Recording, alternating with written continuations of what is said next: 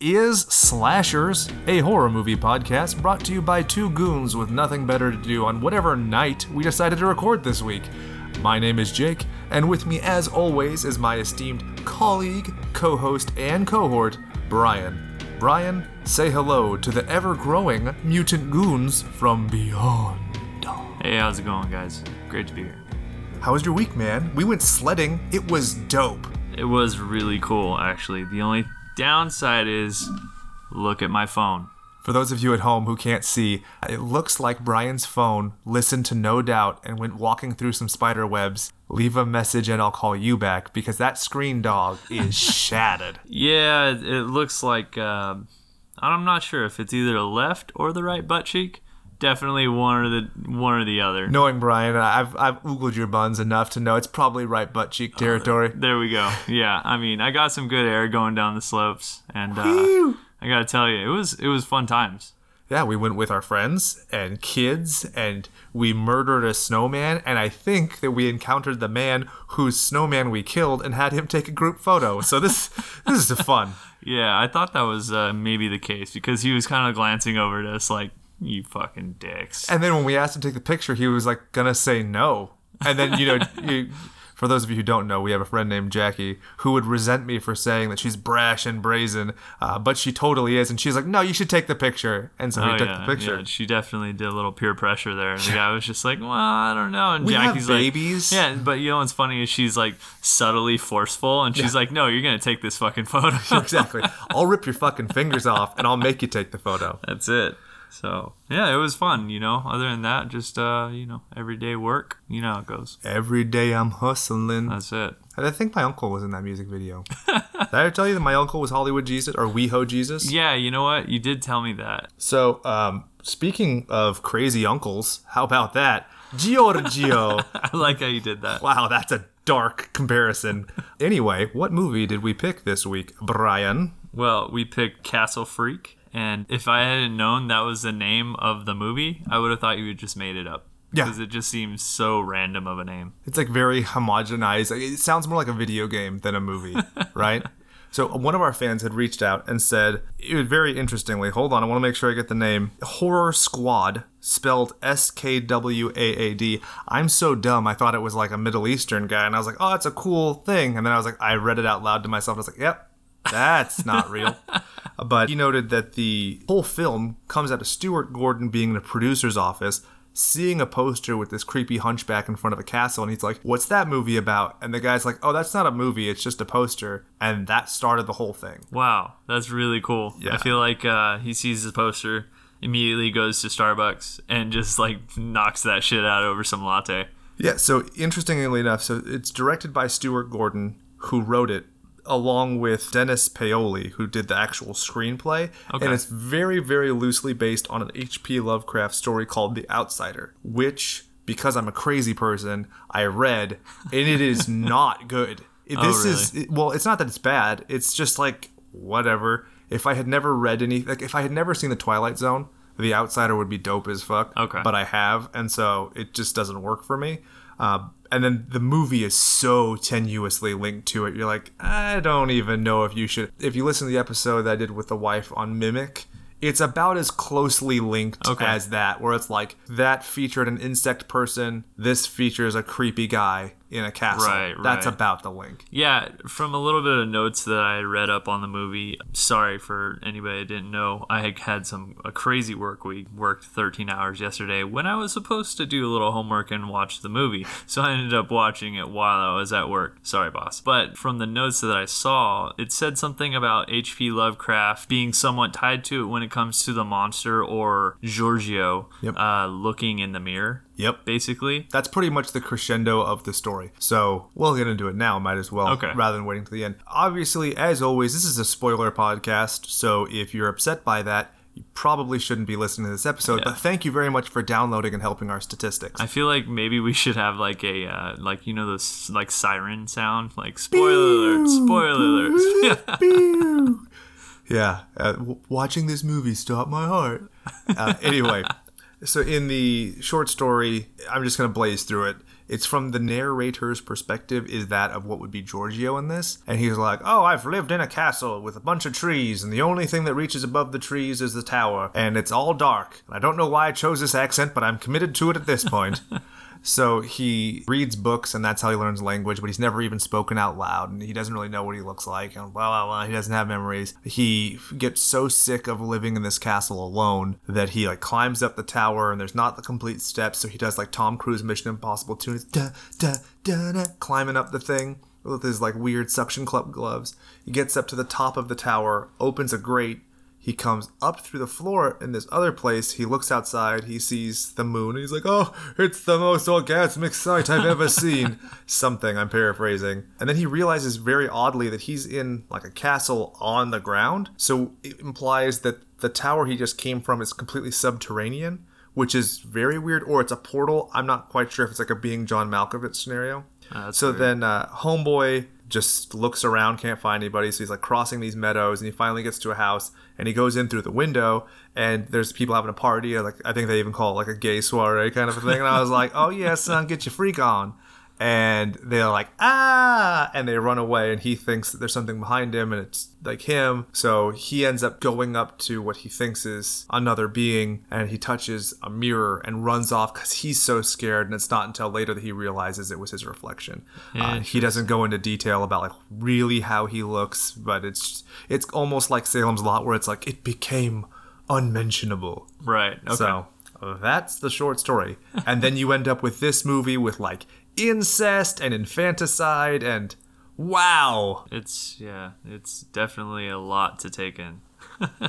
I don't really know where to start with this film. I feel like unfortunately it seems like the dialogue kind of at least for me was a little lacking. It's rough too. It's Right? very rigid. Yeah, absolutely. Um, but most notably, you remember the special effects, which Oh, I yeah. feel like were great in this film. We talked about before we started recording. This is a creature feature, but strangely, the creature is a person. Right. And I've never, I can't remember seeing a movie like that where, as far as we know, there's nothing mutated about him. There's nothing, you know, possessed about him. He's just some whipping boy. Yeah, absolutely. So I think we should just get down to it. You wanted to start with the statistics? The Statistics. My name is Jake, and I'm sponsored by Monster Energy Drink today. I have a phone. Just Oh wait, hold on. Are we mentioning anything about sponsor? not yet. No, not yet. Not yet. okay, It's, wow, it's wow. in the mail though.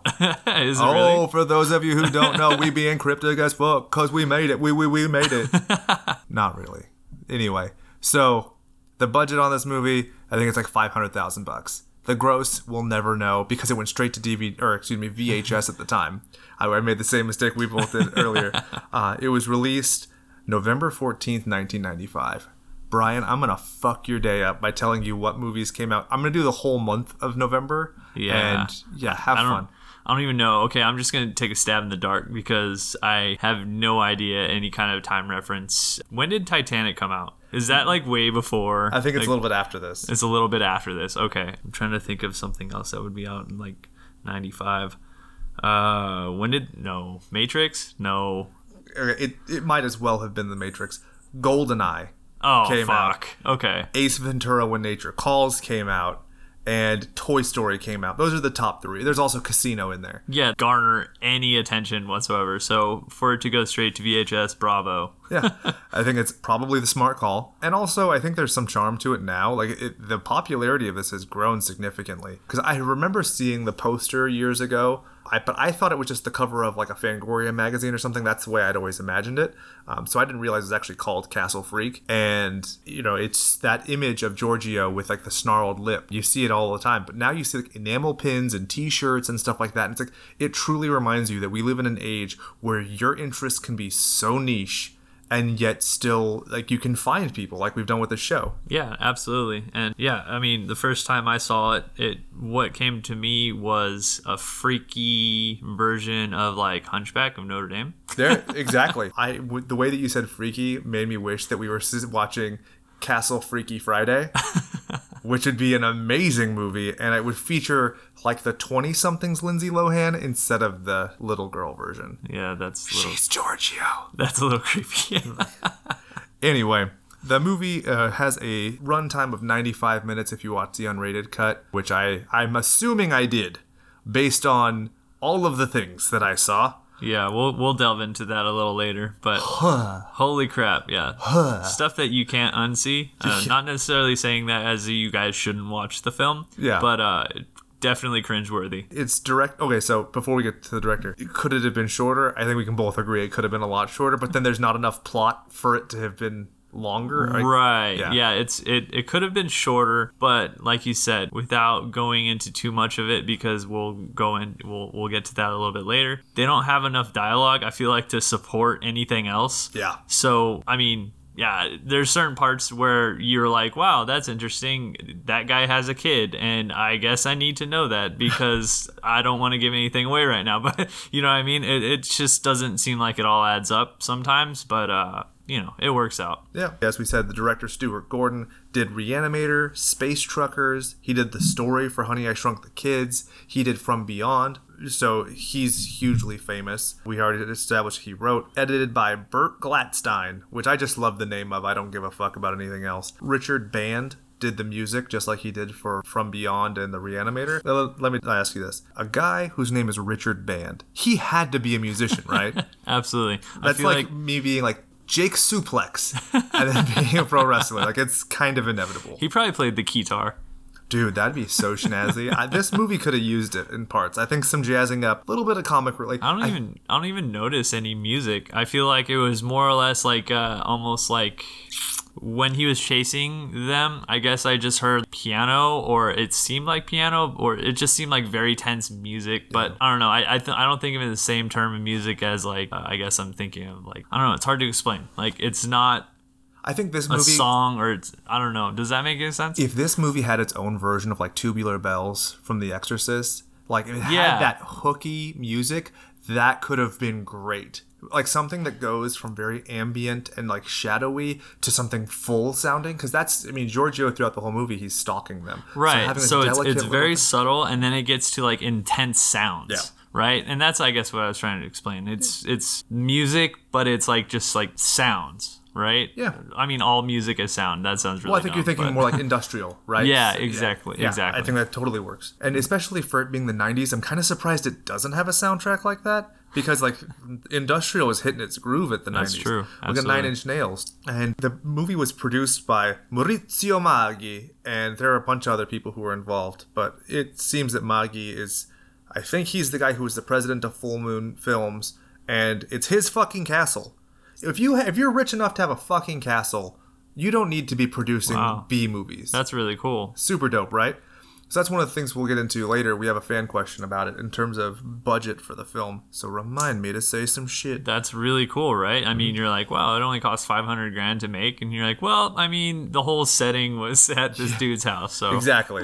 That's the way you get around it. Just why every fucking Star Wars fan film or Street Fighter fan film takes place in the fucking forest because you don't need a permit to shoot there. And it's just like, hey, trees are cheap. It's better than making a backdrop out of a rug and a blanket. I like it. So the creature effects were done by Optic Nerve Studios. Uh, Mike Measimer, who did The Blob, Space Truckers, Demon Wind, Babylon 5. John Vulich also was on Babylon 5. He did Friday the 13th, the final chapter. He did Cyborg, which is a movie I love. He did Troll. He did Day of the Dead. I mean, and it shows. The one area where this movie like truly shines is the creature effects and what's weird, and we've talked about this, you know, going into recording tonight. The longer I've marinated on this movie, the more I've liked it. Because as I first watched, it, I was like, "This was distasteful.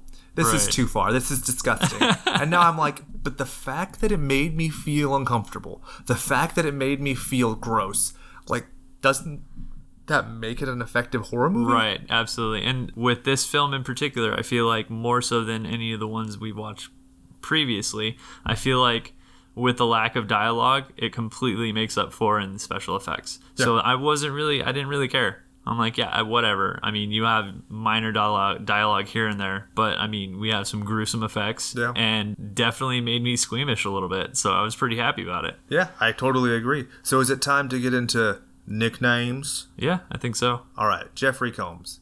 Can you? He plays John Riley. Can you call him anything but the Reanimator? No, You can't.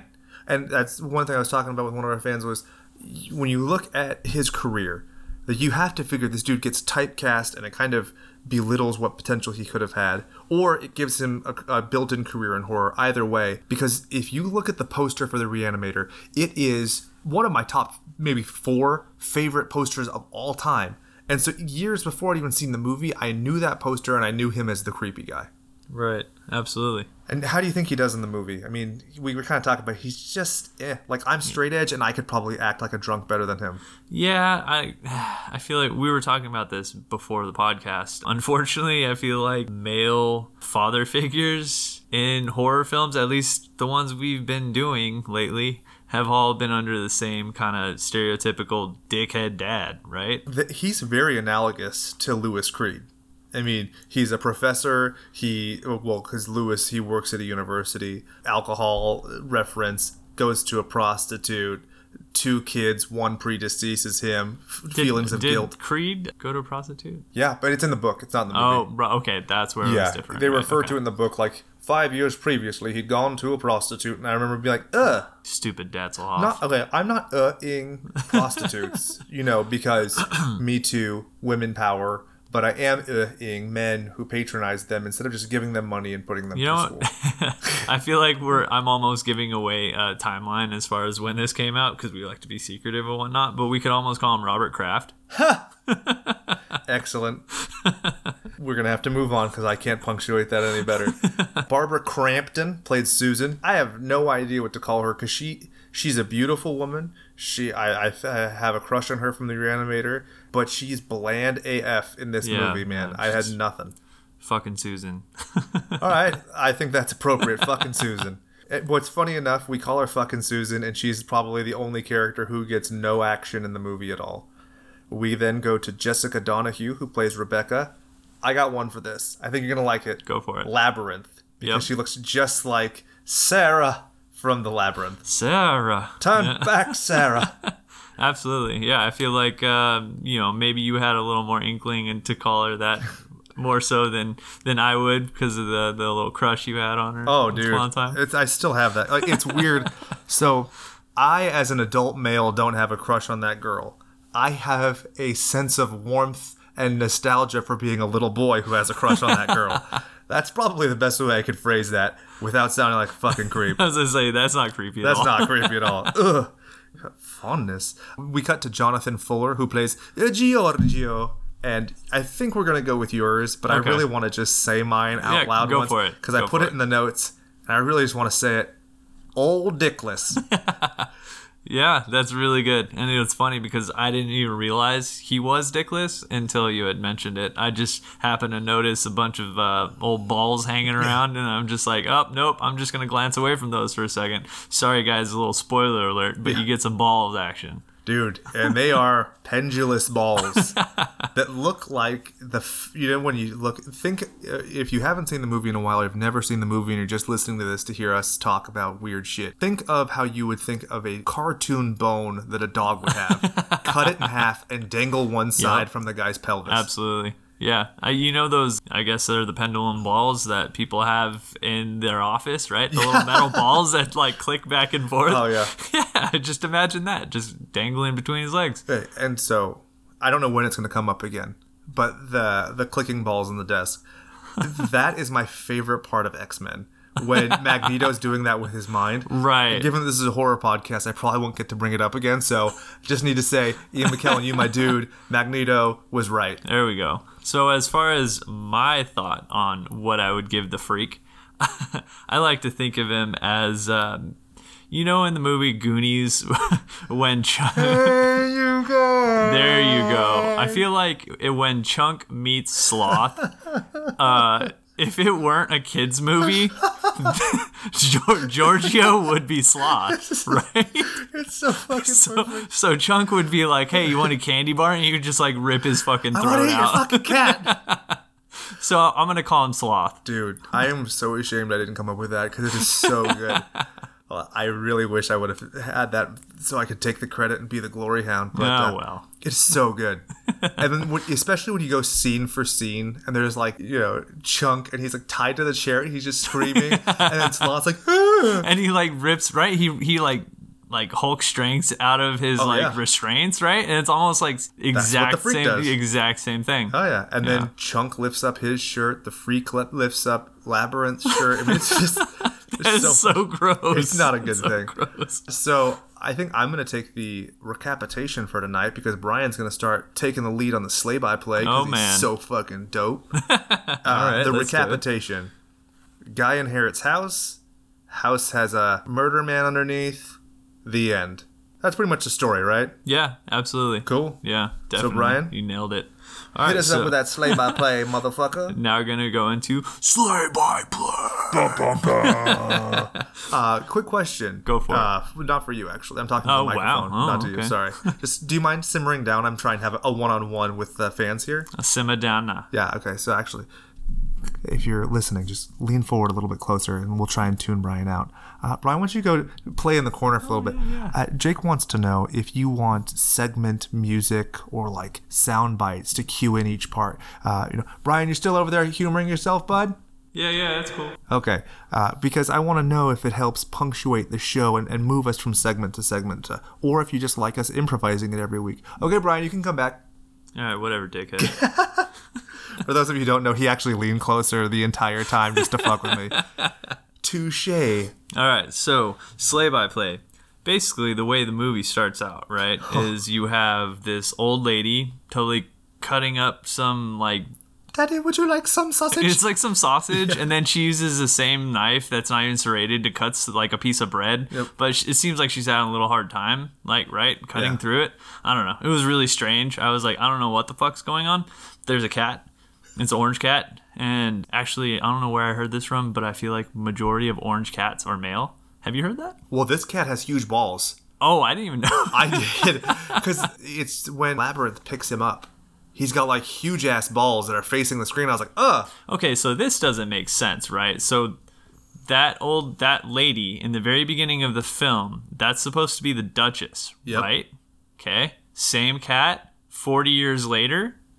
How does that make sense? No, when she dies, it's like modern day. It's modern day. So okay. That's why the the guy John ends up inheriting the house. Ri- oh, okay. Yeah, yeah, so yeah. I was thinking it was like it was like once she was younger and she was doing this Gotcha, torturing, gotcha. and then I was like, no, that's no way that it's the same fucking Yeah. cat. Okay. So in I think that when she's cutting with a knife, it's meant to be like she's frail, so that when she gets to that part with the Right. Device. Right. Exactly. Exactly. it seems okay. like it's more shocking that she's capable of doing it. Because at first I'm like, where's excuse me, I have to burp. Where's this movie going? And I did not expect it to go there. Yeah. Two minutes in. Exactly. So she walks down the little steps to the dungeon.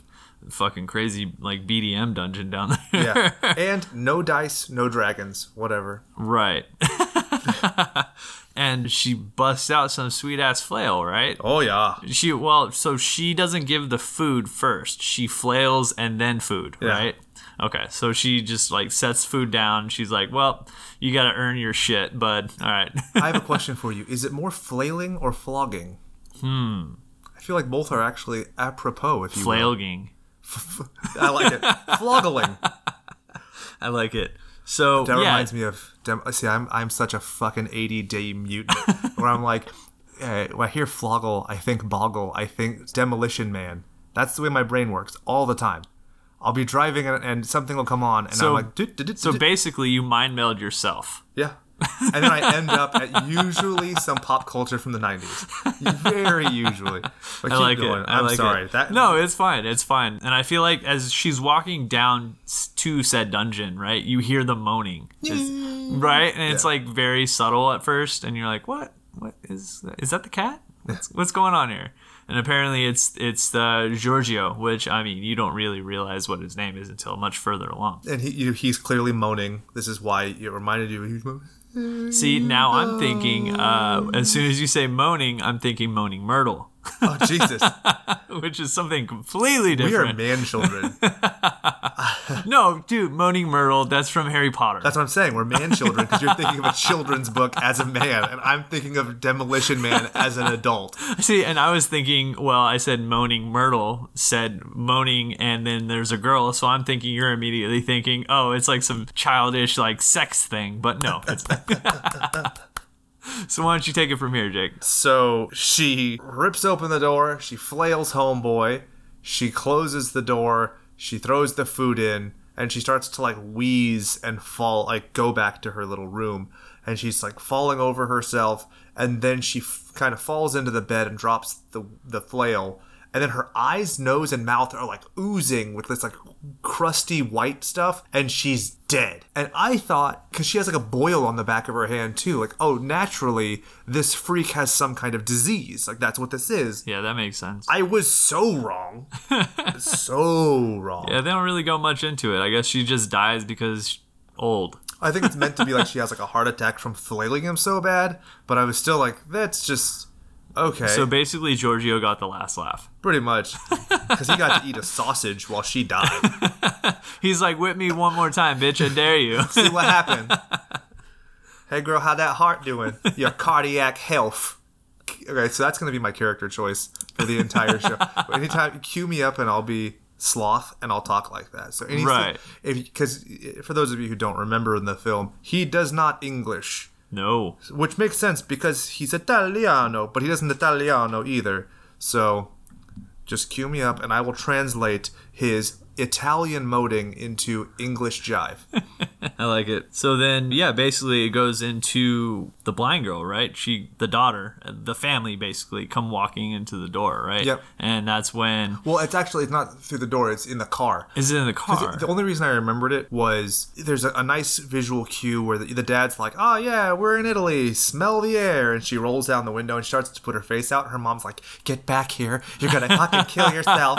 And so that's fucking Susan. That's her. Fucking Susan. That and the only reason sense. I remember it is because it's you know it's a character element that we get the protective mom from the get go, so you know like that's that's your signal that she's gonna be that. Right. Okay, that makes sense actually. So then basically you learn that, you know, through very subtle dialogue that he inherited the the castle, right? wow, I can't believe I inherited this whole castle, just me. and then his lawyer's like, yep, I can't believe that you're the guy who did it, and we're gonna liquidate the assets. Yeah, just like saying, very subtle. so then, you know, he just goes through, right, who who has, you know, the inheritance and then you look at like it was didn't he say something about oh, they meet they meet the maid, right? Isn't Yep. that where they meet the maid and the fucking Susan says something about like, "Well, I need you to make up two bedrooms." Yeah. Like I feel like that was kind of a dick move, Susan. Not gonna lie. yeah, it's one thing to need it; it's quite another thing to like bring it to light. And I think that was one of the things that she has no shame about it at this point, because we'll get into the motivations as to why later. But yeah, her character has some interesting elements, in, Right. like her motivations for staying and not leaving, and then coming back, and it's it's all kind of Like how I, I understand you just inherited a castle, but how hard is it to make up uh, a room for you know your estranged husband? Like just have your husband do it. Don't say anything to the to the help, right? Exactly. so as we're, they're walking through, there's a lot of severe paintings, lots of skulls everywhere, and the big thing that, the housekeeper does is she's like, "You're going to sell, and then you're going to go. You're going to sell, and you're going to go." So she like, knew about it. She knew about oh, it. Oh, she seems very aware because it also seems like later on she's covering up for Giorgio. I think that she's the one feeding Giorgio during the interim too. Well, that would make sense on how he was able to survive for so long. Yeah. But at the same time, she seems. I mean, I'm jumping way ahead, but she seems so surprised, right? I don't think that she seems surprised because when she goes down later to his little dungeon cell, it's not the fact that he is there that's it's the fact that he's not there that startles her. 'cause I Oh. think that she expects him. That But I might be wrong. That makes sense. But I mean, it's the only way that makes sense for him to survive down there for so long, unless he's licking fucking water off the cave. Yeah, which they show him doing, which I was like, oh, that's nice. I, Yeah. I now understand something more. But where does the poop go, Brian? Well, see, what happens is he takes a shit and then he molds it to the wall, and then it becomes part of the cave. oh, I thought you were saying he eats it and it's just kind of the circle line. Well, I was just being constructive of some sort. So Okay. when did The Lion King come out in comparison to this movie? Just kidding. Moving on. did uh is this the part where he takes his daughter and they walk around the house? Right. That comes after that the come- scene where he like tries to get his dick wet. Oh, his that's filthy alcoholic dick wet. Right, and um, I remember the housemaid says something along the lines of, you know what, it some parts of it were hard to kind of understand because I feel like the accents were so strong yeah. That she said something about being the lady of the house, right? And then they kind of correct her. Do you remember that at all? Like Susan was like, she's like, oh well, you're you're the lady of the house, and she's like, no, ma'am, you're the lady of you. Know. Nah, Uh, never Something mind. like Maybe, that. Yeah, yeah, yeah. Well, Maybe I'm looking too like, much I'm at the help. but yeah, exactly. So, I get what you're saying. um, then John comes to Susan's bedroom and he's like, "Let me suck your face off," and she's like, "No, John." He's like, "Well, it's been nine months. Can't you ever forgive me?" And I might immediately go, "Oh, he cheated on her." But it's worse. it's way worse. Yeah. Do you want? Uh, that doesn't happen yet. We'll go to his dream sequence later. But then there's the lightning cracking over the carving of a face on his bed frame, and I was like, "Oh, that's a trope I've seen before." And I feel like I I know very little about alcohol, Brian. So please tell me if this will work. Every time there was a trope in this movie, if you drank, would you be blind by the end of the movie? No, Okay. absolutely not. it's funny that you asked that because you're like, I have no frame of reference. like alcohol's bad. You're just gonna die. And you're like, no, you wouldn't be mildly buzzed. But at the same time, I mean, if you were to look at all of the negative things that happen from alcohol in this film, you're like, well, I'm I'm not gonna drink. Yep. Absolutely not. I'm either gonna a take a wine bottle and smash it against a railing for some reason and cut my hand. B do some god awful thing that I feel like we're eventually gonna get to. Just right? say it. Okay, so he basically uh, is driving home with his son that you find out he had a son and his not blind daughter at the time Yeah. and he drops his phone. He's very drunk. He's trying to find his own. No, the, kid dropped son, his Game Boy, The Game Boy's phone. I, I say phone. It's Game Boy. Yada yada. Well, yeah, we're also in like a next millennium, so That's I think true. you get a, f- a pass on that. That's one. true. So the, the The son kid's dropped. like, "Fuck seatbelts." Right. He's like, don't worry, dad. I got it. I don't need no seatbelt. Fuck that shit. So he goes and reaches down. The dad's like, hey, put on your seatbelt. And he reaches back, and you can tell he's clearly drunk. I feel like that's some of his best acting. was- Probably. Because at first I was like, "Is he supposed to be tired?" And then when he turns around, he starts like being crabby. I was like, "Oh no, that's supposed to be drunk." I get Yeah, it. absolutely. So he turns back around and he sees a car coming right at him. A so big he, rig, as always. Is it? Was it a big rig? I think so. Okay, my tiny phone screen would not allow me to, you know, be able to judge That's probably that. why I didn't notice there was no dick on uh, old Dickless. By the way, Which I mean, thank God, basically. yeah. So then he swerves. Right, they go off the side. Were they in like a ravine of some sort? kinda. It's like just the side of the road, but yeah, they're flipped right. over. They flip over. He hears Labyrinth, you know, crying, and he checks on her. But then he's like, "Where the hell is JJ? Whoa, shit! JJ didn't have a seatbelt on." was it just me, or were there two distinct sounds of like crying and moaning? Yes, Okay, there that's what I thought. Yeah, absolutely. Which doesn't make sense, right? Because it, one would think JJ died like instantly.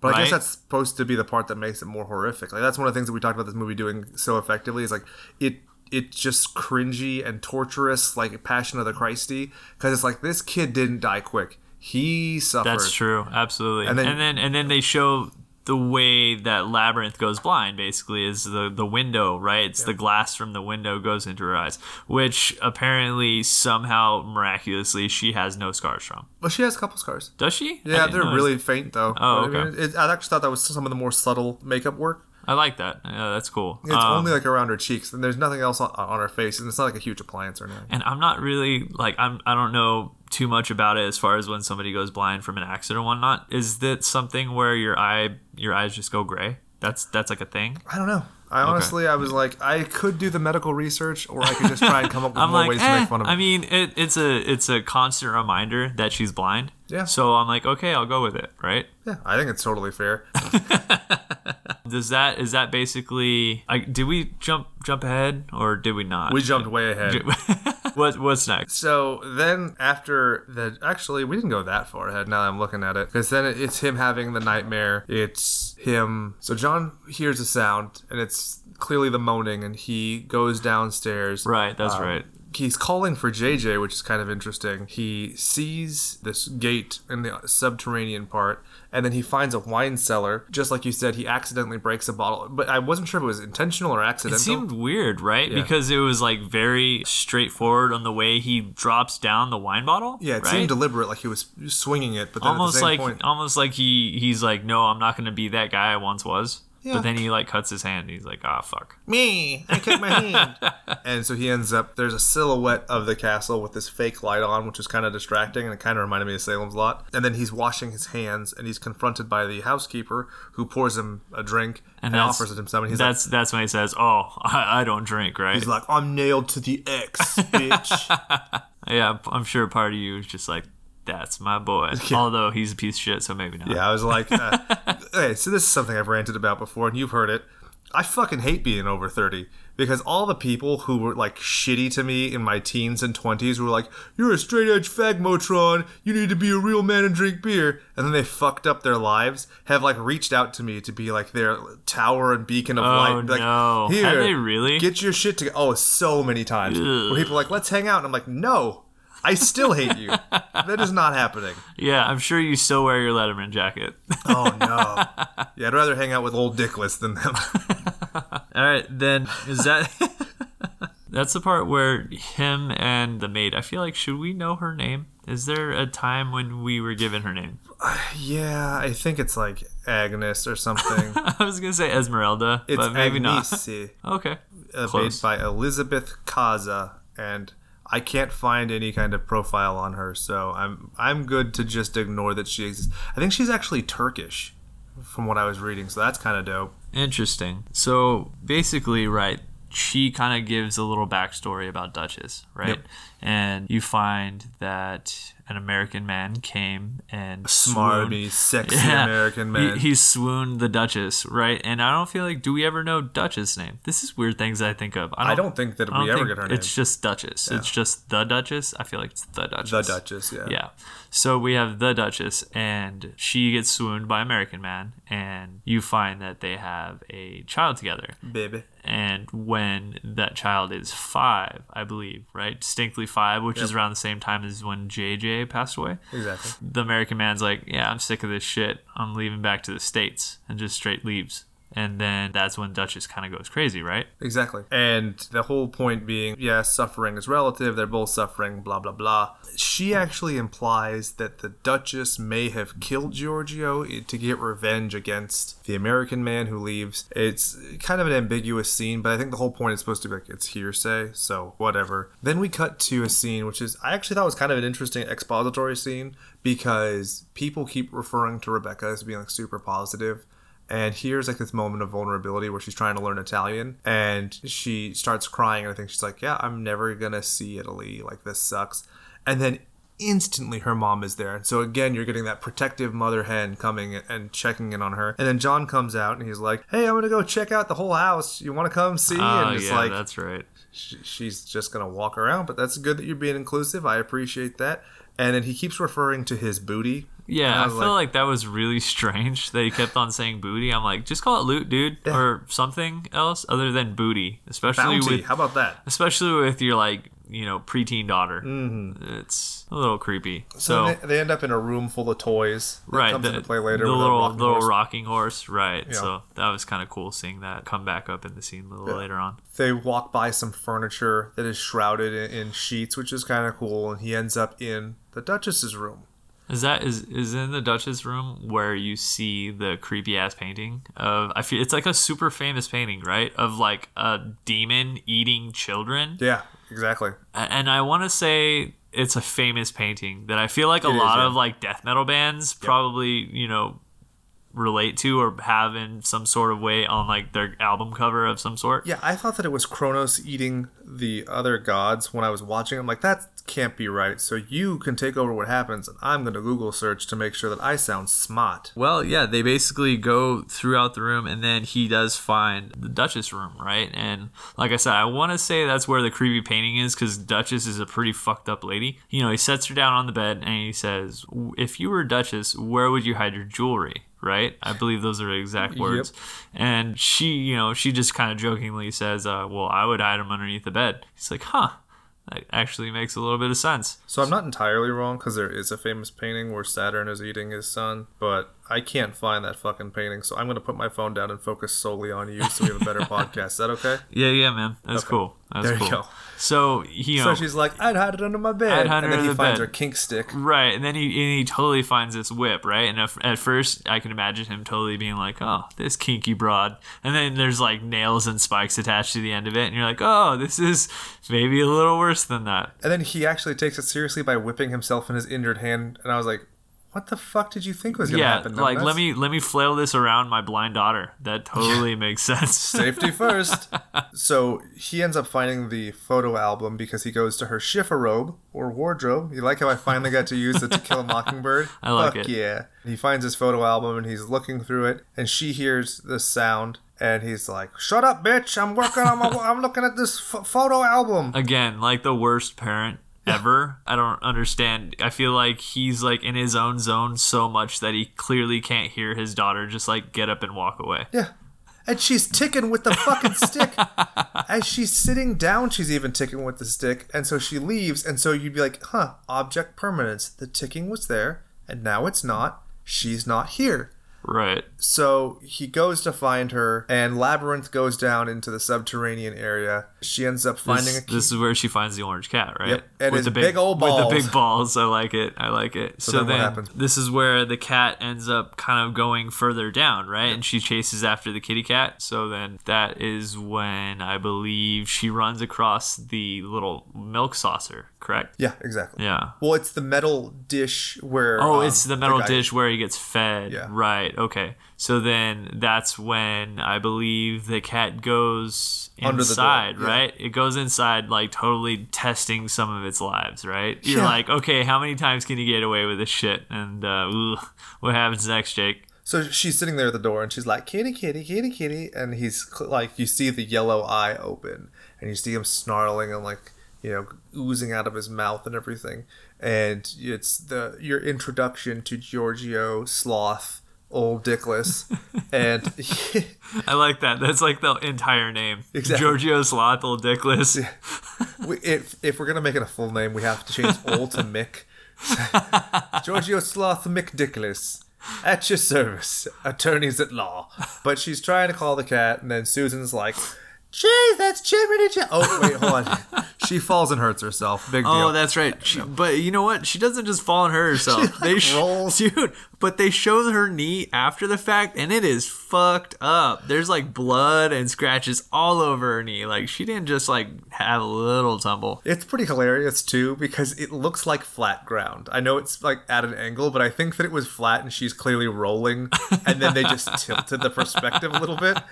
That makes sense. But That Susan's like, "Where the fuck are you? You're gonna die and disintegrate." And she's like, "No, Mama, no, I'm fine." And so the cat is chasing her out the little Oh, slot. you know what? Every fucking time, man. Every time. I'm like, you know what? I'm glad Michelle didn't watch this movie because she would be like, nope. As soon as she saw the cat, it's gonna die. it's dead. Yep, it's one of those rules. It's like you have sex in a horror film, you're gonna die. If you are an animal of any shape or form, more than likely you're probably gonna die. More die. than likely, yeah. So as the cat's walking out of the little slot where Giorgio usually gets his food, all of a sudden you see it stop and it gets pulled back, and it's not like a pleasant pullback. It's very sad. And you know what? I don't feel like that was a fake cat. I f- it Yeah, no, seems for sure super real. real. Like Yeah. that happened to an actual cat. not nice. Definitely not nice. I knew uh, Jake's little uh, vegan senses were tingling when that happened. Torturous. Yeah, I was fine though, because I'm a dog person. oh, If they would have John. Wicked the dog, I would have been like, no, no, Giorgio. Sorry, all the cat followers. Ugh. Bad Giorgio Sloth McDickless. so what uh, happens next, Jake? So you have the bloody dead cat, and he's licking Oh. his lips. Right, so he like straight skinned it. I don't know how, right? He just like gnawed at its fur. I think it's just that it's like blood matted down the fur. Oh, because it almost to me, it, I mean, in my baby phone again, it made it seem like it was just like straight up. He flayed the cat, and it was just like a, a bloody cat. Which would be funny because that would imply that he would eat all of the fur and then leave the meat. He's just got like red, like orange fur coming out of his like snaggle teeth, which would make w- which would make sense for all of his gargling sounds that he has. Seriously, fuck man, enunciate, bitch. And then I, I wrote down that he was licking his lips there, but I don't. I thought that he didn't have a tongue later on. I, th- I feel like when he wakes up, they do a really good kind of visual effect of him being in such a comatose, passed out, that when he lifts his mouth and face from the ground, you see like saliva, Oh, yeah. like stick to the ground, right? They And do a it's really so good job with slime. gross. It's so gross. It comes back a couple times. Absolutely. And so at this point, he reaches at the door. He can't get it, so he bites the bone of his thumb and breaks the bone. And I thought, oh, he's just gonna break it because that kind of reminds me of this uh, the Cancer Man episode of X Files. And nope, No. he rips his fucking thumb off to get out of the shackles. That part was so intense. I was eating a breakfast burrito at that time. and I gotta tell you, I got a little squeamish. And it takes a lot for me to get squeamish. And I'm not sure if it was necessarily the thumb being ripped off. I feel like it was the skin wiggling around with him trying to force the, the shackle off of his hand, oh, right? Because it shows the skin kind of scrunch up and it almost looks like it's like a real hand, right? Oh yeah. Yeah. And uh, they do a very good job of hiding the thumb the rest of the movie as well, with the way that he holds his hands and the makeup that they do. So he takes the chain out, and I don't understand how the shackles or the device holding the shackles to the wall has a big enough loop for him to pull the chain out entirely. Yeah, how does that work? I, I thought about that as well. I, I feel like the loop would be small to the point where he would just basically have one hand stuck to the wall. Yeah, exactly. And he would just be like hanging out. But then I thought that he would have what I was expecting was that he would have more stretch to get to the door.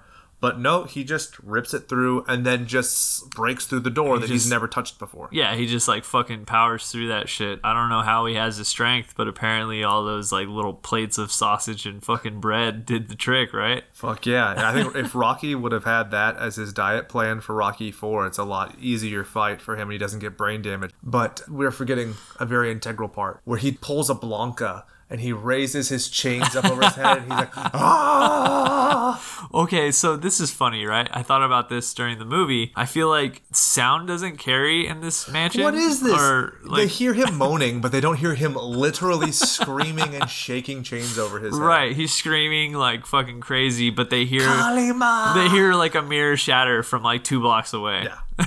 I don't know. Whatever. So, uh, yeah, we find out the freak has a weird limp, right? Yeah. Which they don't really ever explain.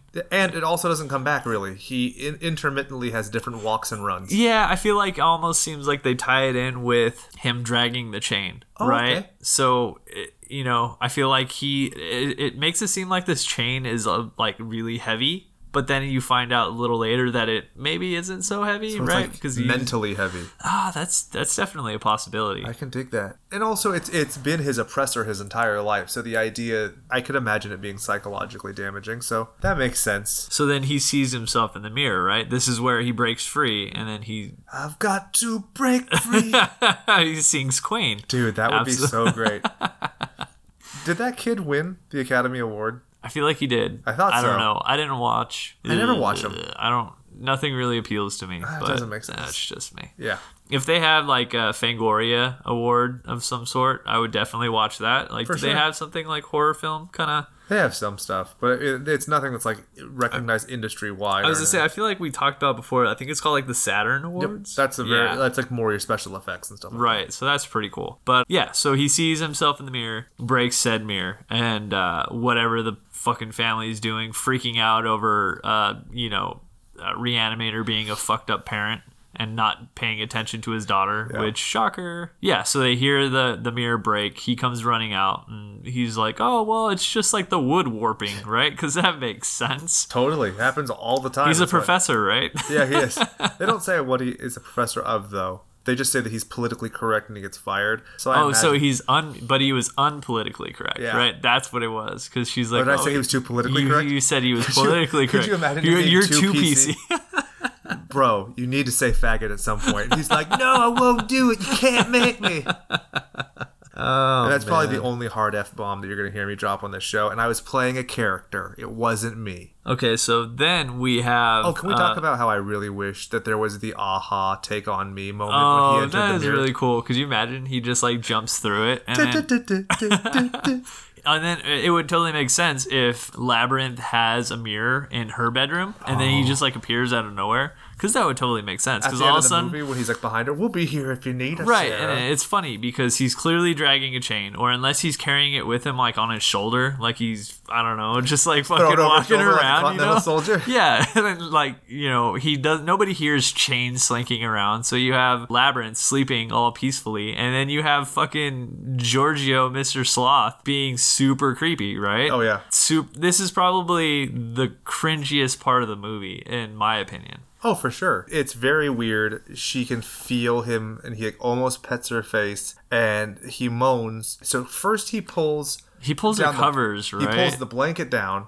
and then he pulls the sheet down, and that's when he like almost touches her with like the thumbless stubbed hand. And then she's like, "Who's there?" And he's like, "Meh." and he steals her sheet and runs off. Right, so that's how he gets the sheet that wraps him that he wraps himself up with, right? Exactly. Okay, so uh, I, I feel like he's like some kind of like crazy superhero. Oh God, I would I would read that comic up until he starts attacking prostitutes. Well, I mean, technically they are breaking the law, Brian. yeah, absolutely. So uh, you know, she wakes up, right? She hears you know him making weird fucking sounds. Yeah, a little Hannibal Lecter esque, and then you know she screams, right? And then he's like, "Oh shit! Well, I gotta bounce." So he leaves immediately, like not even a minute later, the parents are there, Yeah. and they're like, "Oh, everything's cool, right? What the fuck? You're imagining shit because clearly there wasn't sloth running around with his chain. I don't, I don't know. He's apparently fucking amazing at hiding. Yeah, A, the sound of the chain. B, he's fucking oozing everywhere. C, he's clearly a secretor. And he's moaning. Yeah. He's just like fucking constantly grunting and making these guttural sounds. And then D, where does her sheet go? And so they finally kind of start to believe her and they call the cops. And they're like, you need to search this mansion. And they're like, nope, there's 150 rooms in this and I'm not doing it. And I was like, wow, that, that kind of gives. I wish that the perspective that they shoot the castle with gave you that kind of depth perspective to realize Right. I have three bedrooms in my house and I feel like I'm doing well. Yeah. I can yeah. only imagine what 150 bedrooms looks. Right, because that's what they said, right? They said because the, the cops are like, yeah, fuck that. We're not going to look through 150 bedrooms. And you know what's funny is when he said that, I don't feel like there was ever a time where they showed the palace or mansion or whatever you want to call Castle. it, castle. I should have just called it a castle. Yeah, the castle. And I never saw it as being some grand thing, right? They just show a bunch of like hallways Exactly. and walls and stairs. So I don't know. It is what it is. It shows Reanimator basically go into a certain room. I think he goes back to the room, right? Where there has. There's a bunch of furniture with like sheets on them. Yeah. Right? And that's when he like definitely like acts like he's like a chair or something. totally Scooby Doo, right? As he like whips up and runs It- as soon as he walks by. It totally reminds me. I don't know if you played Metal Gear Solid, but Oh, you yeah. know when you like get the cardboard box. and you're just like, nothing to see here, just a box walking around. Yeah, exactly. So uh, what happens next? So he escapes John, even though he's got the chains. He's got, and also, even though he's like oozing and everything, he doesn't bleed through the sheet conveniently. But whatever. He I like the visual He does gag. later though. He does a lot later, yeah. Okay, but that that then again, that's I don't think that's his blood. I feel like that's I feel like there's both. Okay, Because you know, yeah. he's got the like the wound on his cheek true. thing. That's true, like, true, true. Maybe it's just the blood of people who he's biting. But whatever. It doesn't matter. John goes down to the cell. Uh, he finds the plate. He doesn't see the cat, dead cat, even though it's like right. It's like right there. there. They show the dead cat and then they show him and he just walks right by it, right? Because why else would you show the dead cat if not for the fact that you think he's gonna see it? Yeah, I thought for sure he's gonna be like, "Oh, this is a dead cat. We need to call the cops again." But that's not the case. So then he enters the mausoleum where they have all the dead people, and he finds Giorgio's grave. And it's interesting because the picture on the grave he mistakes for his son JJ, and he's like insistent that it's JJ. So when he goes back, you know, well, first he starts to cry, then he goes to back to the courtyard. I, I guess I had misspoke because this is where they have the whole 150 rooms Right, top. right, right. But then once the cops bail and they're like, peace, he takes Susan down to the mausoleum. He's like, look, you're going to see a picture and it's going to blow your mind. And she's like, it, a picture? What happens to the picture, Brian? Oh, dude, just blows your mind. It's gone. what? However, would I have predicted that was going to happen? But you know what's funny is they don't really show anything else that ha- with the picture, right? It's just like okay, it's gone, and Yeah, that's I it. thought for sure that the climax was going to be him and John, and they're standing and staring each other down. He like pulls up the picture. He's like, uh, uh, uh. and he's like, "Oh, it's my right, brother." right. There's got to be some relevance there, right? And all of a sudden the picture is gone, and she's like, "Okay, you've gone batshit crazy. I, I understand. You know, you miss your son. He's not coming back. You killed him." yeah. And so at this point, he tries to like smooch on Susan in the mausoleum. totally a weird spot, oh, right? Oh yeah. It doesn't make any sense. I don't know. I guess he's just like mistaking her being close to him and sharing a moment with like, "Hey, let's do it at in the mausoleum." And what's weird too is it's like if she's not gonna have like consensual, simple missionary sex, she certainly doesn't want to be raw dogged in a mausoleum. that is not happening. That's the name of another band. Raw, Raw Dog Dog in the Mausoleum. Mausoleum. I like it. So then this is where, you know, he gets super pissed off, right? Is this where he goes to the bar? Yeah. He's like, fuck you, I'm leaving. He's like, I'm gonna get my, my drink on. I'm gonna get my swerve on. Nope, wrong thing to say because he totally killed his kid. in Oh, a. No. So he goes to the bar and the bartender's like filling up a shot glass and he's, like, like- gesturing He's much like, higher. double it up, bitch, double it up. And then, you know, he just pounds that shit, you know, shakes his head like, yeah, this isn't Coke. I'm not acting. This is actually whiskey. So then, you know, he's like, give me some more, bitch. And then he finally kind of finishes off the bottle. And this is when we meet. La prostituta. Do we have a name? I don't feel like we have a name, but I feel like she has fun hair. She has the, the short dark hair. She has like young Michael Jackson hair. Okay. Was not expecting that comparison. No, with his fro? I don't know. It just. So, uh, yeah, I don't know. She kind of has tattoo hair from Fantasy Island. I wasn't expecting that. Thank you. Touche, sir. I'll have you know.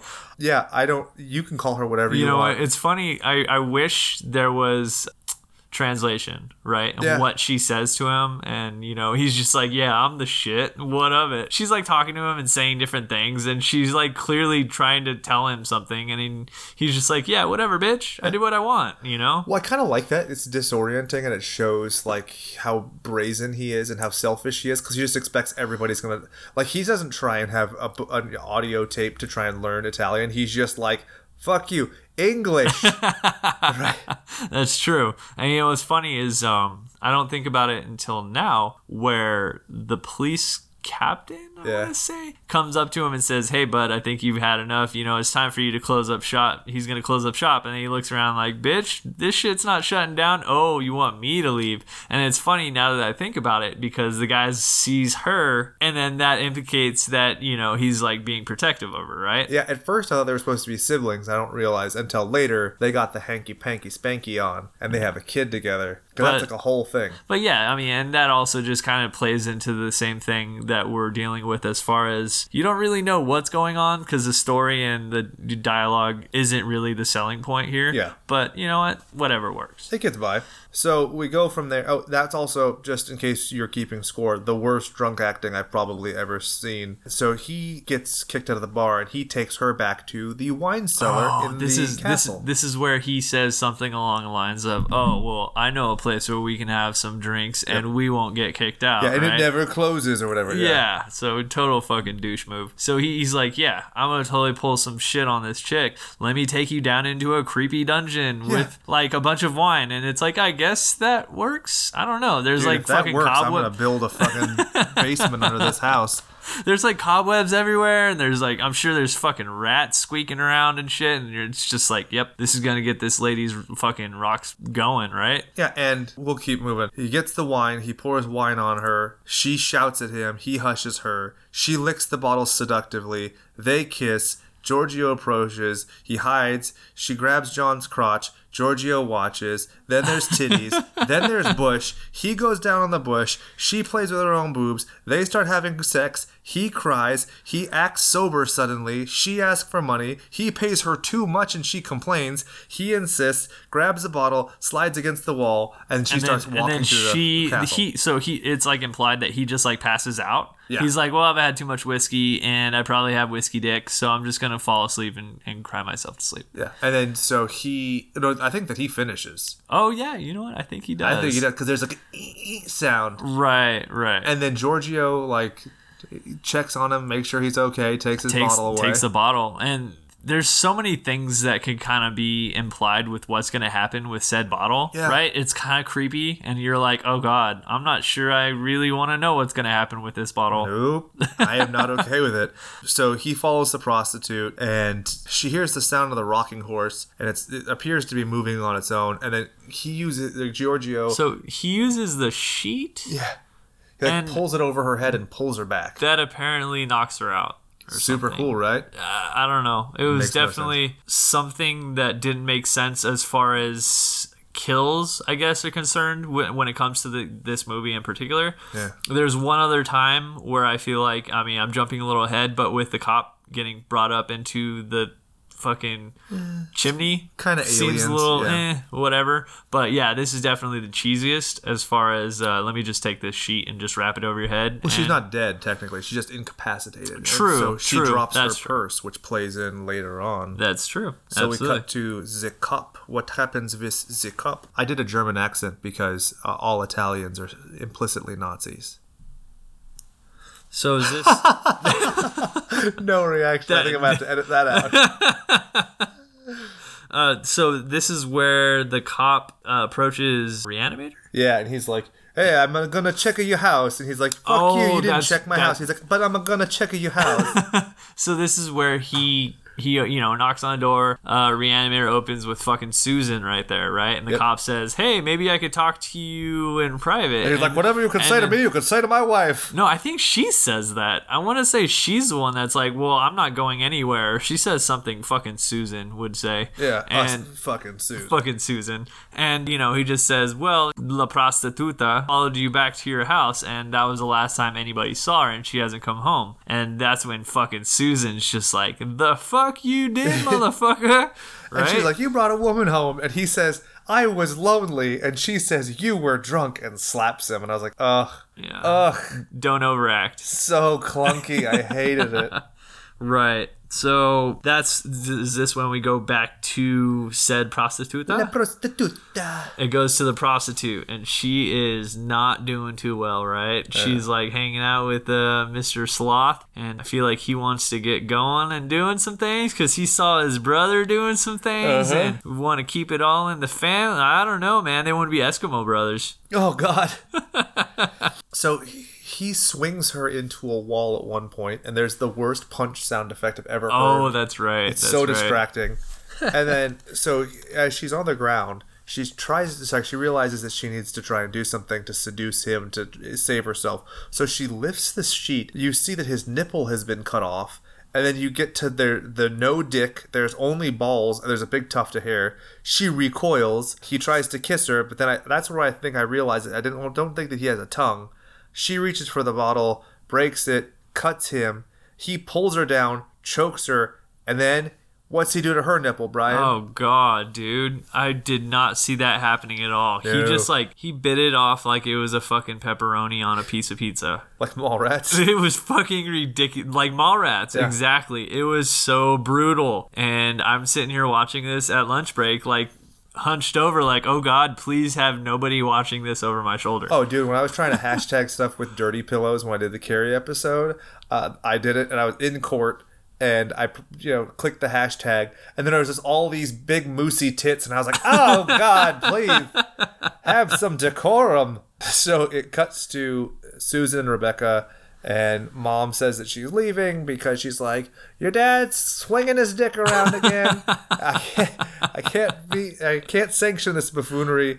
And then John's having a meeting with Ronaldo, his lawyer. Oh, that's right. That's so, a fun scene. Yeah, so then, you know, Ronaldo is basically saying uh, so Ronaldo is family familia with the maid, right? That's yeah. his mom, I believe. I think his sister. sister. Yeah. Okay. So then he talks about like, oh hey, you know, there's there's a way we can get out of this. There's not really any evidence, yada yada. And then all of a sudden his sister's just like, hold the phone, motherfucker. He, this tells you like how dated this movie is. It's pre cell phone, so she just happens to call the restaurant he's right, at, exactly. and get to him the first Yeah, because that totally makes sense. Yeah. So you know, she calls and says, "Hey, you know, her purse is here." So I feel like there's some shit going on, and I feel like this is all in um, Italian, right? As Yeah. far as them having the little dialogue, you basically get the picture that he's just like, "All right, hold tight, I'm shit's about to change." So then he he talks to Reanimator and he says, "Okay, well, things have changed. You are now definitely going to be charged because they found the purse, this or that." Well, he's like, the purse But- was found, but if you give me some money, I'll make sure that yeah. purse isn't so found. he's like, well, I mean, my fees have just gone up, right? I feel like he's just like, all right, so we're gonna play a little game here. It's Yeah. called How much do you want to be free? Because you know we have some evidence against you, yada yada, and we can make He's it all go away. blackmail, you bastard! And it's funny because I'm thinking to myself, I'm like, does Jake do this kind of thing? All the time. I find purses everywhere, and I just blackmail the fuck out of everyone. I like it. Yeah. So then this is where Ronaldo gets like his cheekiness, and he's like, "Oh yeah, well, Chupapa goes, he he does this, and never got divorced from the Duchess." And then your her sister, who's your Oh, mom. that's right, because he calls him a bastard. Yep, and and then he's, he's like, like, "You're the bastard." he's like, guess who's the bastard now, bastardo? I don't know why we went so south of the border there, but yeah, both of our accents need a little bit of work. But Yeah, absolutely. And uh, you know what's funny that that totally reminded me. This is going way back, but when uh, the cops first went to the castle and he talks about the the mirror breaking, and he had, the the captain has his little quip where he's like, maybe you just didn't like what you saw in the mirror. yeah, Right? and He's you're like, why would I break my own mirror? Because he looks at uh, John's wounded hand from the bottle and implies that it was him who did it. And I thought that was that was a nice kind of sick burn. yeah, it was a little dig at him. Like, so you fugly. That's what he says. So then it cuts. The housekeeper gets off the phone and she hears a woman screaming. So she goes down to Giorgio Sloth McDickless. Idey didey didey. Goes Oh, down there, dude. opens a door. This is so cringy. It's so gross. And you know what? This part right here, I feel like just made it so over the top for me, right? Because not only is he doing the deed, but he is like munching down to the point where there's blood and all kinds And of she's gross- alive. All kinds of grossness. Oh, yeah. And she's alive. So yeah. he gets up from his uh, tasty treat and should I say fancy feast? oh, tie it you back to the cat. it. Oh, you gross. did it. It's that's naughty. And so he hides, and then the housekeeper comes in, and he just do do do do do crack that whip. he he whips her good with I don't the chain. think, yeah, I was gonna say, it's not the whip, It's the right? chain, it's yeah. the chain. but and- it's the whipping motion. But yes, so it's the chain that he is dragging like super heavy, like once upon a time, thinking it's like impeding him from moving very fast, and all of a sudden he's just like, "This ain't shit," and he just whips the shit out of her. to death. Yeah, And then later, well, we'll get to it later on. But then when they find her, there's just a head and no body. It's not a good way to go. No, not not good at all. That's super super gnar dog. So it cuts to the cops and John says to Susan like, "Hey, it's going to look like I'm super guilty if you leave, chick." And she's like, "Well, fuck you, I'm leaving." And he's like, well, Oh, he says something along. Doesn't he say something along the lines of like, "Well, I'm just like, no." no she said, "I'm don't hold me accountable for you making yourself being a whipping boy." "Yep." And he's And- like, And then, "Eureka!" that's when a light bulb literally just goes off. This is head. totally the walk the line moment where Reese, Reese Witherspoon's like, it's like a ring of fire. And then she like looks at her steering wheel and she's like, I got it. right? I've never seen that movie. Dude, okay, have you seen Walk Hard? Yes. John C. Reilly does it in that Oh, movie and really? makes fun of her when he's like, he, I don't remember which of his many great songs, but he says something and yeah, it's, it's totally dope. But so he thinks he figures it out and he just starts running away. And then the cops find Susan and Rebecca and they're like, hey, you're not going fucking anywhere. And she's like, no, I'm pretty sure I'm going back to America. And the guy's like, I'm pretty sure you're not. Come yeah, with us. right. I'm, I'm pretty sure we can keep you here if we want to because crooked cops. So I can keep you here if I want to. I can leave your friends. so then they go to the house, right? They I say house. They go back to the castle. the castle. They go back to the castle and uh, you know they're immediately looking around, saying, "All right, well, all of a sudden now we're really suspicious of the house. We didn't want to look a couple days ago because there's 150 rooms." Can I ask you a quick question? Go ahead. Can we really call it a castle in good conscience if there's not a singing candelabra? Sorry, when I did the French accent, I was like a singing "Yeah, candelabra and uh, the little dog uh, fucking uh, footrest. And the mean clock man. Hell yeah. Have you seen? Okay, f- this, I'm bringing it back to horror. Have you seen the terrible comic that Adam Tots did, where it's you know all of them coming back to life, and so the mom teapot, who's Angela Lansbury, is like, "Oh, Chip," and it cuts to this little boy who has like a fracture in his skull and his brain is showing. It's so awesome. It's so gross. That's so good. So they're in the house and they're like super keen on trying to find Reanimator, and that's when they start hearing the shovel hitting like fucking cement, right? Or something, right? Something in the mausoleum, basically. So they're like, "Oh, what the fuck? Let's go find out what what that is." And uh, that's where they find the maid's fucking head just hanging out, and La Prostituta just totally just devoured on, right? yeah, and yeah, exactly. They find that, and wait, yeah, Yeah, I think they've. no, I think that's No, later. is that is that after? It's fact? after this part. Here's why. Because he empties out the coffin and pours out the rocks, and he's like, "It's just rocks," and they're like, Oh, and then they take him away, but then on the way back they find Then they that's find. when that's when they find that. Okay, Yeah. so that makes sense. and you, that's where you find out that the attorney Ronaldo ends up attacking John because he thinks that you know John's the one who killed his sister. Which I mean, to be fair, in, in terms of like having a fake reason to attack and hurt someone, I think this is a, a pretty good one because. In that scene earlier, you've established that he has a great motive to kill the sister because then the purse is gone and then he gets away with murder. Right. So then you know she's like, "Well, this is fucking weird. Uh, what do you want me to do?" And he's like, "Well, I'm just gonna have you hang out here, but I'll have two guards." Hanging out next to you, and one suspi- suspiciously looks like fucking Mario from Super Mario Who's Brothers. super right? tired, yeah. So then She's I like, think uh, water, bitches, get me some water. Right, and then they're like, "What?" And then she's like, "Agua," and they're like, "Oh, I got it." Right? I'm pretty sure Yeah. she says agua. I mean, I'm sure that translates over. He's like, "Oh yeah, I totally understand that." So you know, he sends the skinny fucking fit one to go get water, while he's like, "Well, I'm just gonna like hang out and fucking nap." yeah, does Right? siesta translate to Italian? So he goes into the kitchen and hears like some like scuffling around in uh like the fireplace, The chute, yeah, the above. chute And of so the stove. The soot kind of see- out. Right, right. So how does that work? So he just kind of is like scrunched up. Effectively inside like the a chute. vent, yeah.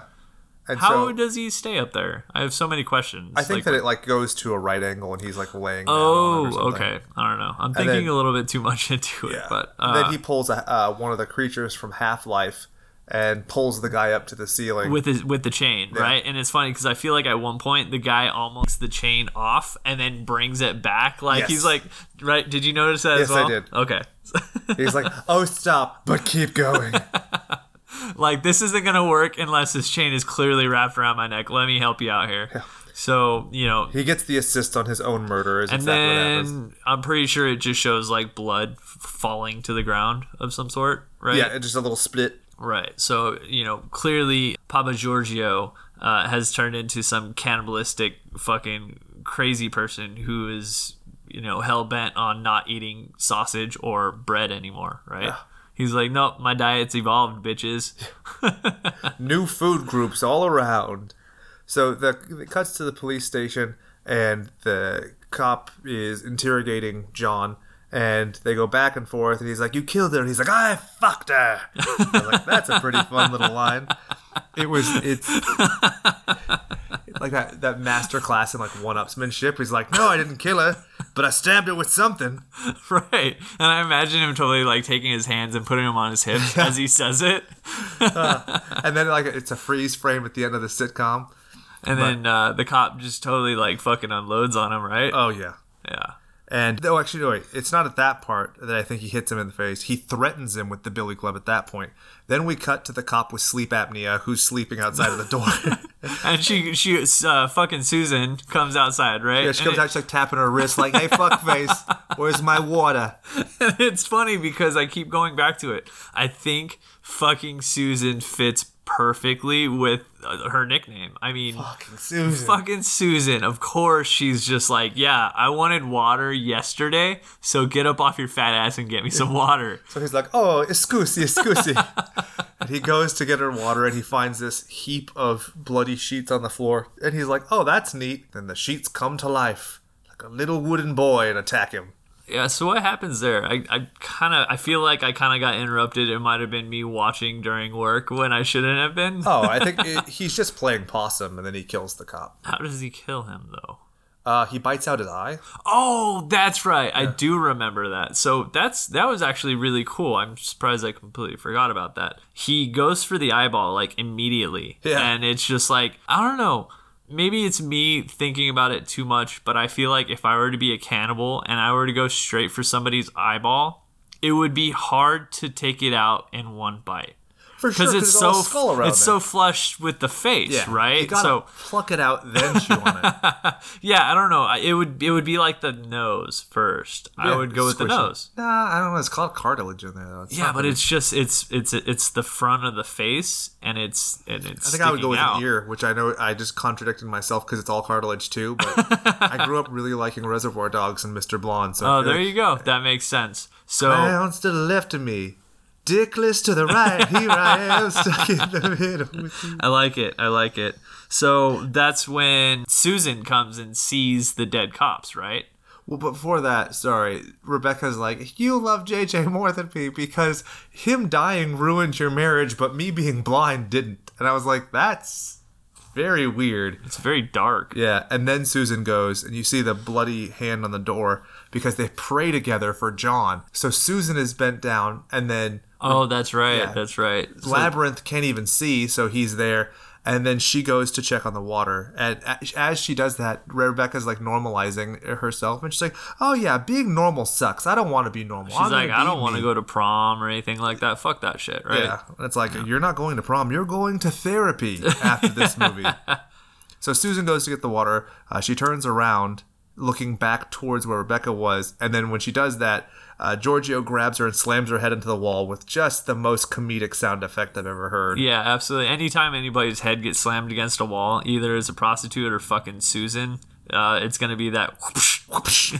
and so then Rebecca's sitting there still talking to herself, and she's like, "Ah, I'm gonna find the perfect boy, and he's not gonna care that I'm blind." And Giorgio's like, "I don't care that you're blind. I'm gonna fuck you, and you my niece." That's so gross. That's so, so- gross. yeah. And then it goes into like the super creepy scene, right, where he he's like taking off her shirt. No, she doesn't have a shirt on, right? she's taking her own shirt off, Yeah, yeah. she's she thinks she's still with her mom, right? And Or then there's a mom- scene. If you look at some of the movie poster art, it is of her with a, an open blouse and her bra showing, holding a cane, and there's a hand coming from behind her. And I'm like, that's still an underage girl. That's so creepy. I don't That like is it. so creepy. So you know, she has her her she's in her bra and she's totally getting undressed because she thinks that her mom's there, and Giorgio's like, ah ah ah, motherfucker, and he he grabs her right and slings her over her shoulder like, Like fucking continental Tar- soldier. like fucking Tarzan or Yeah. something, you know. And Exactly. he's just like, I'm gonna take you back. I'm gonna take you back to my fuck cave. Ew, gross. so it cuts from there. So this is actually I misspoke earlier. So we're gonna get into Jake's correction corner in a second. But it cuts back to the police station. The cop. This is where there's the I didn't kill her. I fucked her. Ah, Okay. see, I told you. So he bad. says, "I fucked her" with his hands on his hips, all fucking. Mr. like, Man, super- I do the fucking around here with this snubby little white And cock. then that's when the cop's like, "Oh yeah, well here, take this Billy Bink. Club upside the head." And then the cop like leaves him alone. no, like his his. I Yeah. want to say his like cohorts like kind of take him and like Exactly. like rush him off. Like, okay, we can't have you kill this guy. but then they just leave. My point is that they just leave him yeah, completely alone. him. And the Billy Club's on the ground. Yeah. So first he's gonna go out one window, and he's like, "Oh fuck that! I'm not climbing out a window." So he takes the club. He hits the cop when he comes back, and then he just jumps out of another window that's on the same floor. And I was like, "Uh, that Dude, what's funny is uh, Ted Bundy he didn't here." just like one hand smack a guy in the head. He like fucking full on like Louisville sluggered him in the Da, dome. da. Yeah, so then it does. It cuts back to uh, Giorgio, right? And here, he, this is my Jake's correction corner, not the other part. He tries to show her the picture and be like, "I'm a Giorgio," and she's uh, she's like blind as shit, so she has no idea what he's saying. And it's so funny because this is the most we hear of fucking uh, sloth, like try and voice any kind of words like at all, and he is. Uh, uh, and then he like. I honestly kind of expected it like the miracle worker, like water, Helen, water, where he's like scrawling in her hand. Uh, but that was weird because if he's trying to show her that he was this little boy, I don't know what point that is because then he tries to rape her. Yeah, it doesn't make any sense. Again, it, why the photo has any kind of relevance. That's why I completely forgot about it until I looked at my notes. It's kind of beyond me. Uh, you know, and then he kind of waves his hand, his little stumpy fucking hand in front of her, and notices, oh shit, she can't really see. Yeah. So then he's like, fuck yeah, I'm gonna pull some moves out, right? Seriously, I'm gonna take my snubby little amputated dick and get to work. Did you notice that there was like music box music playing during this scene? Yeah, it's no good. Gross. Uh, statutory. Well, actually, not even statutory. It's just overt, heavy-handed. So Susan comes in and she says, "Take me," and I was like, "Okay." And then I realized that she was talking to Giorgio, and uh, Yeah, she has the, she has a knife behind the back, playing the old possum, oh yeah, and so he goes to kiss her in the titty. and she like stabs him in the spine Yeah. or something. like a woman, am I right? Got him. Stabbed in the back. Take it. Y chromosome pride. High five. Yeah. We actually high five. Fuck y'all. Yeah, yeah. So then she runs to the courtyard. Oh, is she gets Rebecca. They're running through the courtyard. Oh, I'm skipping Does- ahead does- again. They run through the house and they kind of zigzag back and forth to the point where you're like, I feel like it's like Scooby Doo, where like they're running in between halls and like he's chasing through one door and then they come out the other and then they're chasing him through another door. Right. And that's the. So I, I confused myself because just like you're saying, the area placing of it, the scenes or the settings rather don't really make sense because they're running. He shatters out of a window and jumps down into the courtyard, and he does like superhero pose like Deadpool. And then they're they like, turn around and they run back into the castle, Exactly. right? And then that's when I feel like we were talking about earlier. Uh, it shows them clearly running downstairs, Yeah. and then the next scene shows them going up the tower, and you're like, oh, That's wait. not how it works. I might not be an architect, but I can tell you that. Uh, and so then they end up in the Duchess's room, and they're in the chifforobe from earlier. Two times in one episode. Fuck y'all. That's right. That's right. To Kill a Mockingbird vocabulary. So he finds his mom's whip, and she, she he's like, "Hey y'all, look what I can do now!" and he's just swinging it, having a gay old time. And he starts whipping at the wardrobe, and you're not sure if it's real or, or if he knows that they're in there or not. Uh, yeah. So were they in there the entire time, or were they somewhere far? It doesn't really show where they are in relation to him whipping. So like, I don't really get the feeling of like, oh god, the whip's getting really close to them Yeah. and it's gonna hit them. All I, all you can really tell is that he's making a really like big ruckus. And he's destroying things, and they're just kind of watching. And she kind of whimpers over and over again, and fucking Susan just has her hand over her, her face, like, "Keep quiet, bitch." Yeah, so he coughs and then he just leaves. And that was kind of weird. And so while Susan and Labyrinth are trying to escape, poor girl, Labyrinth ends up knocking over a vase. Oh, that was so funny. I laughed. It makes it funnier because the again, the sound effect is so fucking silly where it's like this imagine if you're watching Hey Arnold and a flower pot falls over, it's that Right, effect. right. You know, what, you know what's funny though is I I like it because it makes you have a constant reminder that she is blind. Oh, yeah. Right, and it's like it's so subtle, but at the same time you're like, oh yeah, duh, she's gonna run into the things because she can't fucking see. Her mom, fucking Susan's running around like crazy trying to get away, and she can't have you know uh, labyrinth. You know, she can't hold labyrinth's hand the entire time, so she's running trying to make a way for him to get out, and she's just like, blink. I'm gonna knock this fucking vase over. And I, I don't think that I, I think that it fits the way that they used her for sure. And I, I I think that if she did a poorer job acting, I would really resent her work in this movie. I think that the involvement, you know, but she does a very fair job of acting. Because I used to have clients who were blind, and you know, it's it, some of the things that she does, some of the more subtle gestures and things. I thought that was very effective, and she did a good job. That's pretty cool. So, So, as soon as it breaks, old Dickless comes running. He's like, "I found you!" It's like right. the So- worst game of hide and seek. and ever. that's when they start making their way up the tower, right, to go up to the to the roof. Now, I, I want to point out, I don't think we talked about this before, where fucking Susan makes uh, Reanimator feel so bad that he wants to kill himself. Yep. Did we say off. did we say that or No, I don't didn't. think we You're brought that up. Yeah. And that's something that's kind of relevant because they go back to the place where he ends up yeah. jumping. So you know someone's dying. Right, exactly. So, you know, just kind of going back to that point, though, uh, kind of a fucked up thing for fucking Susan to do. I mean, Uh, you know, I talked about this beforehand, uh, and I think I want to bring it up. I feel like it puts uh, Reanimator into uh, a spot where he's between a rock and a hard place. Like he he fucked up. He got drunk. He killed his son. There's no way you can get back from doing that unless it's like fucking Creed and he's gonna bring back his son via fucking Pet Sematary. Yep. But uh, that's not gonna happen. Different story, different timeline Different author. different author. She makes him feel so bad that she's just like, yeah, it should have been you, basically. And, uh, you know, he's to the point where he's going to commit suicide. And I feel like she probably would have been pretty happy about it. I think she would have been happy with it. Yeah. Yeah. He should have just reanimated his son, but that's neither here nor there. But yeah, to your point, it, it's a frustrating scenario because like, you and I were talking before the show started about culturally now it's okay to be divorced. I mean, statistically, more marriages end in divorce than not. And at that point, I think even it shows you what a cultural shift we've had since the '90s. It seems that she's clearly trying to, you know, quote unquote, stay together for the kids. And she, you know, he's like, "Why are you even here?" And it's a frustrating scenario. There is no winner, and it's it's I think that they do a fair enough job of showing that it's torturous on both sides. Right. It hurts her to even look at him. It hurts him to still love her and be this way. Uh, but it also, I mean, I think that he is flawed so deeply because he doesn't do the productive things to change. And I think that that's something that haunts her as well. Um, so they're up on the roof and they're just, you know, pinned because, you know, just like every horror movie, let's go to the high ground and have no way to escape. so Giorgio Sloth McDickless, and he's approaching them. It's flailing the fucking whip around, right? Or is it the chain? Think he has the chain, and then And Reanimator then comes in with the comes- with the whip, and he's like, "Crack that whip, do do do do do." This is where I feel like he should have called him like brother, right? But he doesn't, right? And I feel like Well, you would- can't say it like that. You gotta say, "Brother."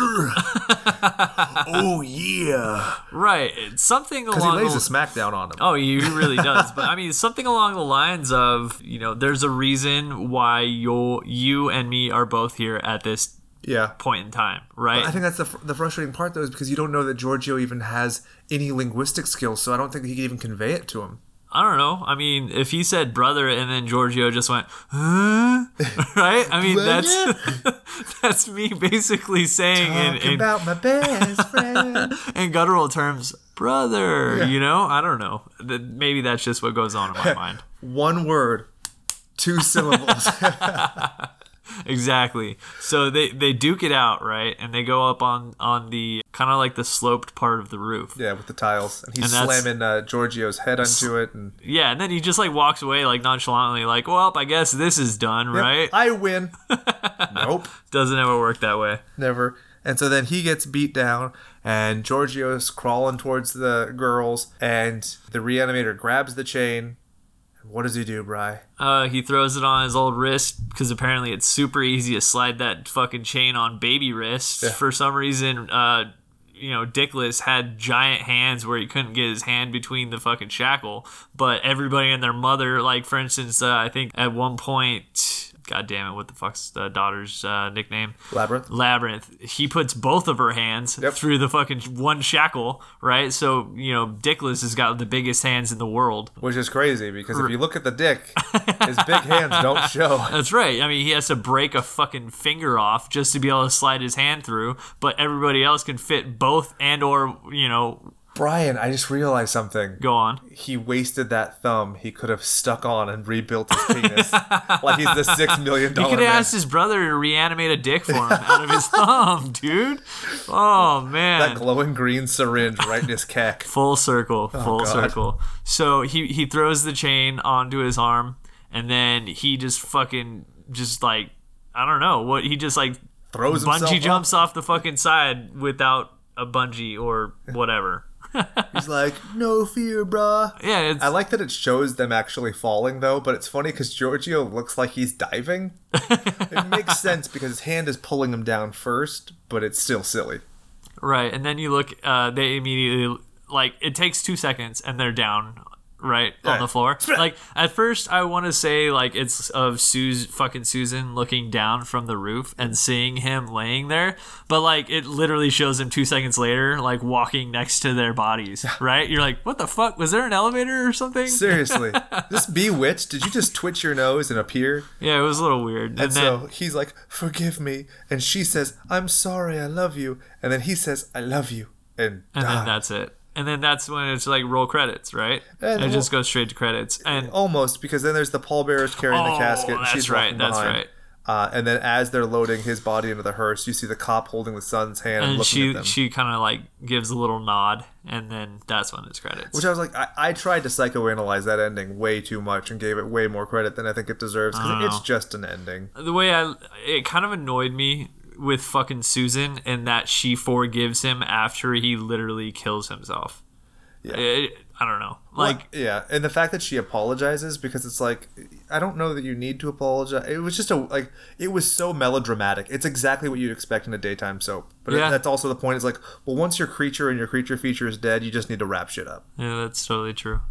But I am glad that they had that little brief moment with the hearse because it was at least something beyond just that cheese at the end. Right, it's definitely some closure. Yeah, and it gave me something to think about, like why the sun, and you know if there was some kind of message about you know youth and you know ripples in time or whatever. But then you get the credits, ba ba. So uh, we already did my analysis of The Outsider, which was in the April 1926 copy of Weird Tales. Um, in it, you know, he the character is not menacing at all. There are a couple interesting parts, like he doesn't understand the language that people are speaking when he finds them, Right. Uh, but he understands that they're speaking.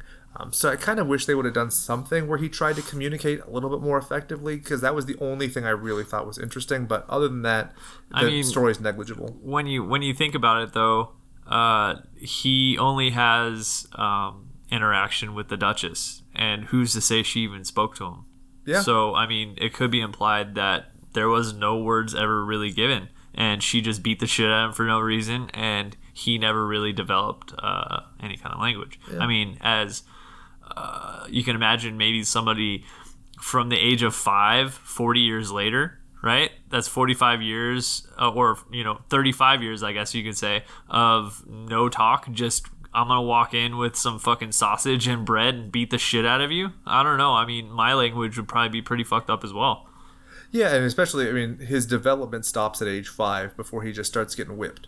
So, I mean, that's a, a there's some form of language, but not enough if you spent the last 40 years being beaten to actually understand it. So that, that definitely does ring true to me. so what would you say would be the slay of the game i think it's gotta be for me it's gotta be the prostituta Yeah, I mean, in terms of something that made me feel just foul, I mean, because he like bites her ear off, bites both of her nipples off, bites her downstairs, her hoo ha, and that's one that lingered. I mean, I, I, it, it takes a lot to make me uneasy, and that was one where I was like, this is bad. So yeah, I think it's definitely in terms of the most horrific. Yeah, and there's not really a whole lot of like fun kills. So eh, there's not No, like that other, other than one. I mean, you can't really call the maid getting fucking slaughtered to death by a chain Yeah. a fun kill.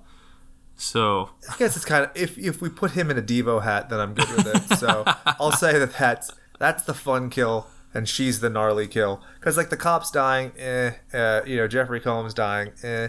Uh, so yeah, I, I think that that's definitely. You agree? It's, yeah, yeah. absolutely. And so I'd like to move into the fan questions and comments. Our friend Black underscore Nebula underscore uh, commented, uh, "We're curious if the remake is still even being made." And uh, from all signs that I saw, they did a big announcement back in April of 2018, like, "Hey, we're definitely making this movie," and there's been radio silence since. Um, so it's kind of odd. But uh, Barbara Crampton is rumored to be in the new one. In fact, uh, one of our friends at Cult Movie Lover 87 uh, co- commented that he wants Jeffrey Combs involved too. And so this is my question. I'm taking an amalgamation of comments that we received, putting something in your brainstem. If you were to put Reanimator and fucking Susan in the remake, what would you cast them as? Because I was thinking about it. Crampton is way too pretty to be the Duchess. She's way too young to be like the maid. I'd put Reanimator as a detective. I think that he could be fun like that. Yeah. Yeah. Super skeezy and yeah. I mean, you could have um, fucking Susan as maybe the the help. Yeah, I, I was thinking. She, that- she's she, she's very attractive to be help, right? So it's almost unbelievable. I had thought at one point that she could be the prostitute, but she's getting a little old for it. She, I mean, Well, she's just you know she's too classically pretty, I think, to be that edgy prostitute type. You know what? We can also have we can have fucking Susan be the detective. Who's Yeah. to say, who's to say? And he's the help. Right. That's what I was like gonna that say. quite a bit. That was gonna say. Who who's to say the detective has to be male, right? Because I mean, back in '95 when they have these fucking casting, of course they're gonna be like, oh yeah, this fucking guy, this machismo looking dude, he's gonna be the detective. But instead, we're gonna flip that shit around. We're gonna have uh, fucking Susan as a detective. That reminds me of the opening scene of that show Glow, where uh, Alison Brie she like auditions for the man part, even though she knows it's a man part, and they're like, "Sweetheart, just do the secretary's bit." And she's like, "Oh, I got your coffee." yeah, I think that's actually I think that'd be a lot of fun, and having her be like kind of hard boiled. Right, right, right. You could. It'd be silly, but it's almost you could do like a return to Castle Freak, and she's Susan, who's like committed her life to fighting Ah, crime, I and she's like like, it. I like "This it." isn't the first fucking freak I've seen who's trying to get his rocks off." Um, so going back to our homies at the Horror Squad, they asked, "Could a film like this be made today with a budget that they had?" And at first, I shook my head just like you, Brian. I shook my head violently and I frowned the same. But then I was thinking, look at the movies that we're getting and the crowdfunding that we're having and the special effects that we have. Oh, you know what? That's true. Uh, You, you know, especially with the way things are going when it comes to creativity, with the special effects, like you said, Oh, yeah. being as uh, available as they are. Oh yeah, I could definitely see that. And I mean, they had a huge advantage in this, where they already had a castle to film at because it was owned by the director or the yeah, president of uh, Full Moon Films. Yeah. If But here's the thing, though. I'm pretty sure you could probably go on Airbnb and rent a fucking castle. oh, that's actually way better than I. I was gonna just reference the green screen and stuff, but I think that you're right.